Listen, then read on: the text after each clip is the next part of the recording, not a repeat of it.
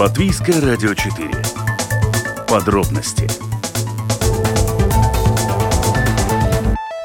Латгале обеспокоены планом Литвы по хранению радиоактивных отходов недалеко от латвийской границы, а именно всего в 8 километрах от латвийско-литовской границы.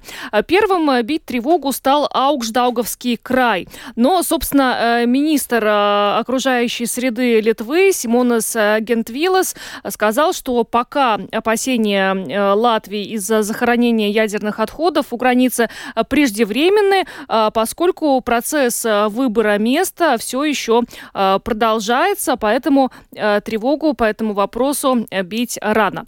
С нами сейчас на прямой телефонной связи корреспондент Латгальской студии Латвийского радио Сергей Кузнецов. Сергей, приветствуем тебя. А, Юлиан, Евгений, да, добрый вечер. Сергей, давай с самого начала начнем. Собственно, что собирается построить Литва недалеко от нашей границы? Ну, э, что сказать, здесь начнем с того, что надо понять концептуально. Да, Литва действительно планирует строительство глубинного могильника для радиоактивных отходов, но ни сегодня, ни в обозримом будущем еще нет решения относительно площадки, где он будет построен именно глубинный мобильник и нет даже концепции будущего проекта.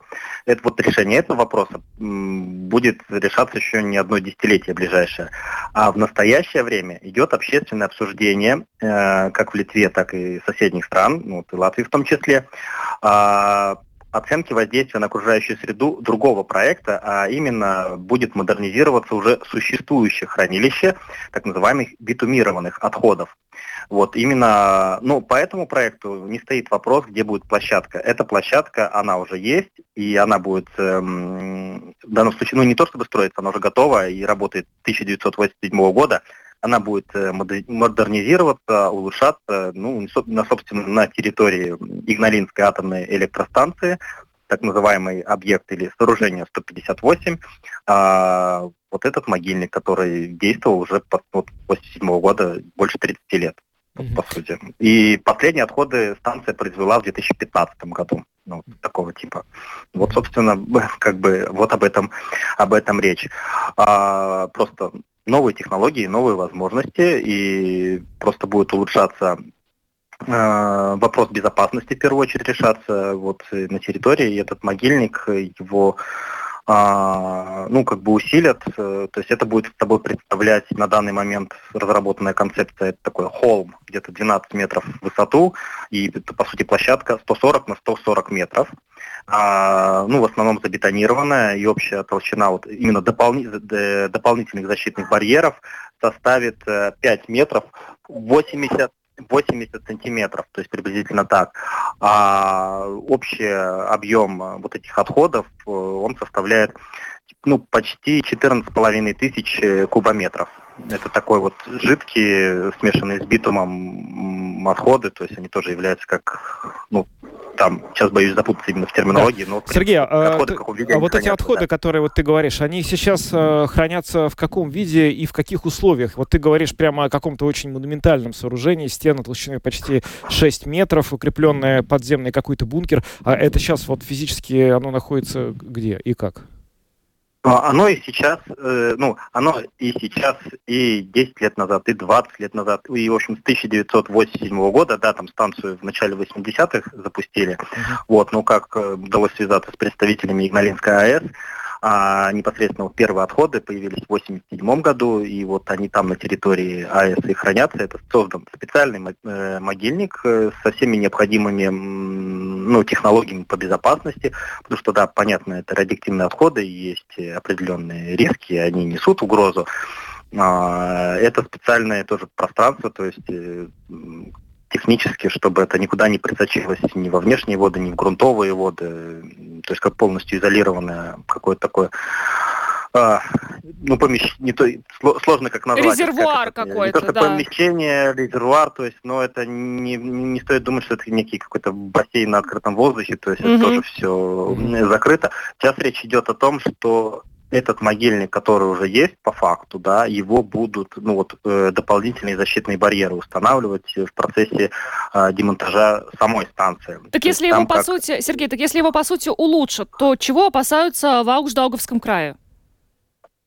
Ну, да, ну, скажем так, что страх э, от э, радиации самой Игналинской АЭС, он такой, тоже имеет такой спорадический, точнее, так, периодический характер. Например, вот в последний раз э, подобное что-то было в 2019 году, когда, опять же, на Игналинской АЭС объявили, что они планируют, э, и тогда речь шла о том, что они построят могильник радиоактивных отходов. То есть это речь шла, тогда шла, шла речь об этом, о план, только о планах, что вот этот самый сегодняшний могильник будет, могильник будет модернизирован. Тогда все тоже сполошились, то есть это страх, э, опять, ну, то есть публичное напоминание о радиации, а, и, принципе, как у меня, наверное, у большинства очень слабое представление как так, о физическом, как, как физике этого явления, да, скажем так.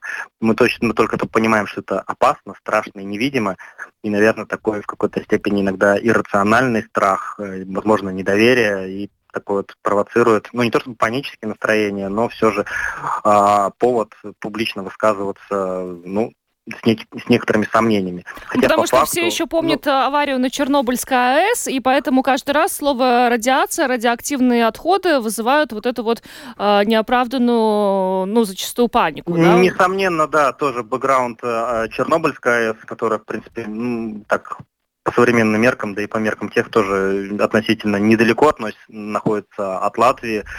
А, да и последствия любой аварии на АЭС могут затронуть э, очень далекие территории, как бы далеко она не находилась от нас, и как, и как бы в условной безопасности мы себя не чувствовали. А тут все вместе, то есть вот это страшное слово радиация, которое, ну не побоюсь сказать, даже в масс-культуре оно имеет такой устрашающий эффект, плюс относительно, ну, как прямое нахождение рядом с границей, то есть по прямой от Игналинской АЭС до латвийско-литовской границы это там около 8 километров, только сама граница. А, например, вот до, до города Даугавпилс по прямой это 30 километров. Вот. А, но здесь как можно, конечно, поддаваться какому-то страху, панике, возмущаться, кричать. Э, может быть, я прозвучу цинично, но опять же, мы с этими отходами вот здесь в Даугавпилсе, в Латгалии и в целом Латвия живем вот с 87 года. То есть, ну, там плюс-минус их становилось больше, там вряд ли меньше, но они всегда находились здесь рядом. Вот, mm-hmm. поэтому как бы и на, на мой вопрос, опять же, вот запрос я писал э, на Игналинскую АЭС, э, и сегодня утром получил от такой соответствующий ответ, можно сказать. А, ну, вот, вопрос звучал следующим образом. Что может повлиять проходящее общественное обсуждение? А, и был следующий ответ, ну, в соответствии с международными конвенциями, положениями, то есть э, со стороны станции обязательно предоставление информации общественности, в том числе и сопредельных о планируемых деятельности, которая может повлиять на окружающую среду. В ходе обсуждения предоставляется информация о выполненной оценке воздействия на различные компоненты окружающей среды и населения, ознакомившись с которой общественности соседних стран предоставляется возможность высказать свои обоснованные замечания и предложения по улучшению этого отчета, которые будут рассмотрены и проанализированы литовской стороной. Ну, то есть Литва а, готова контактировать, да, с, и с населением в том числе? Ну, да, но, опять же, мы должны понимать, что это какие-то, наверное, скажем, они, они готовы услышать какую-то экспертную э, оценку.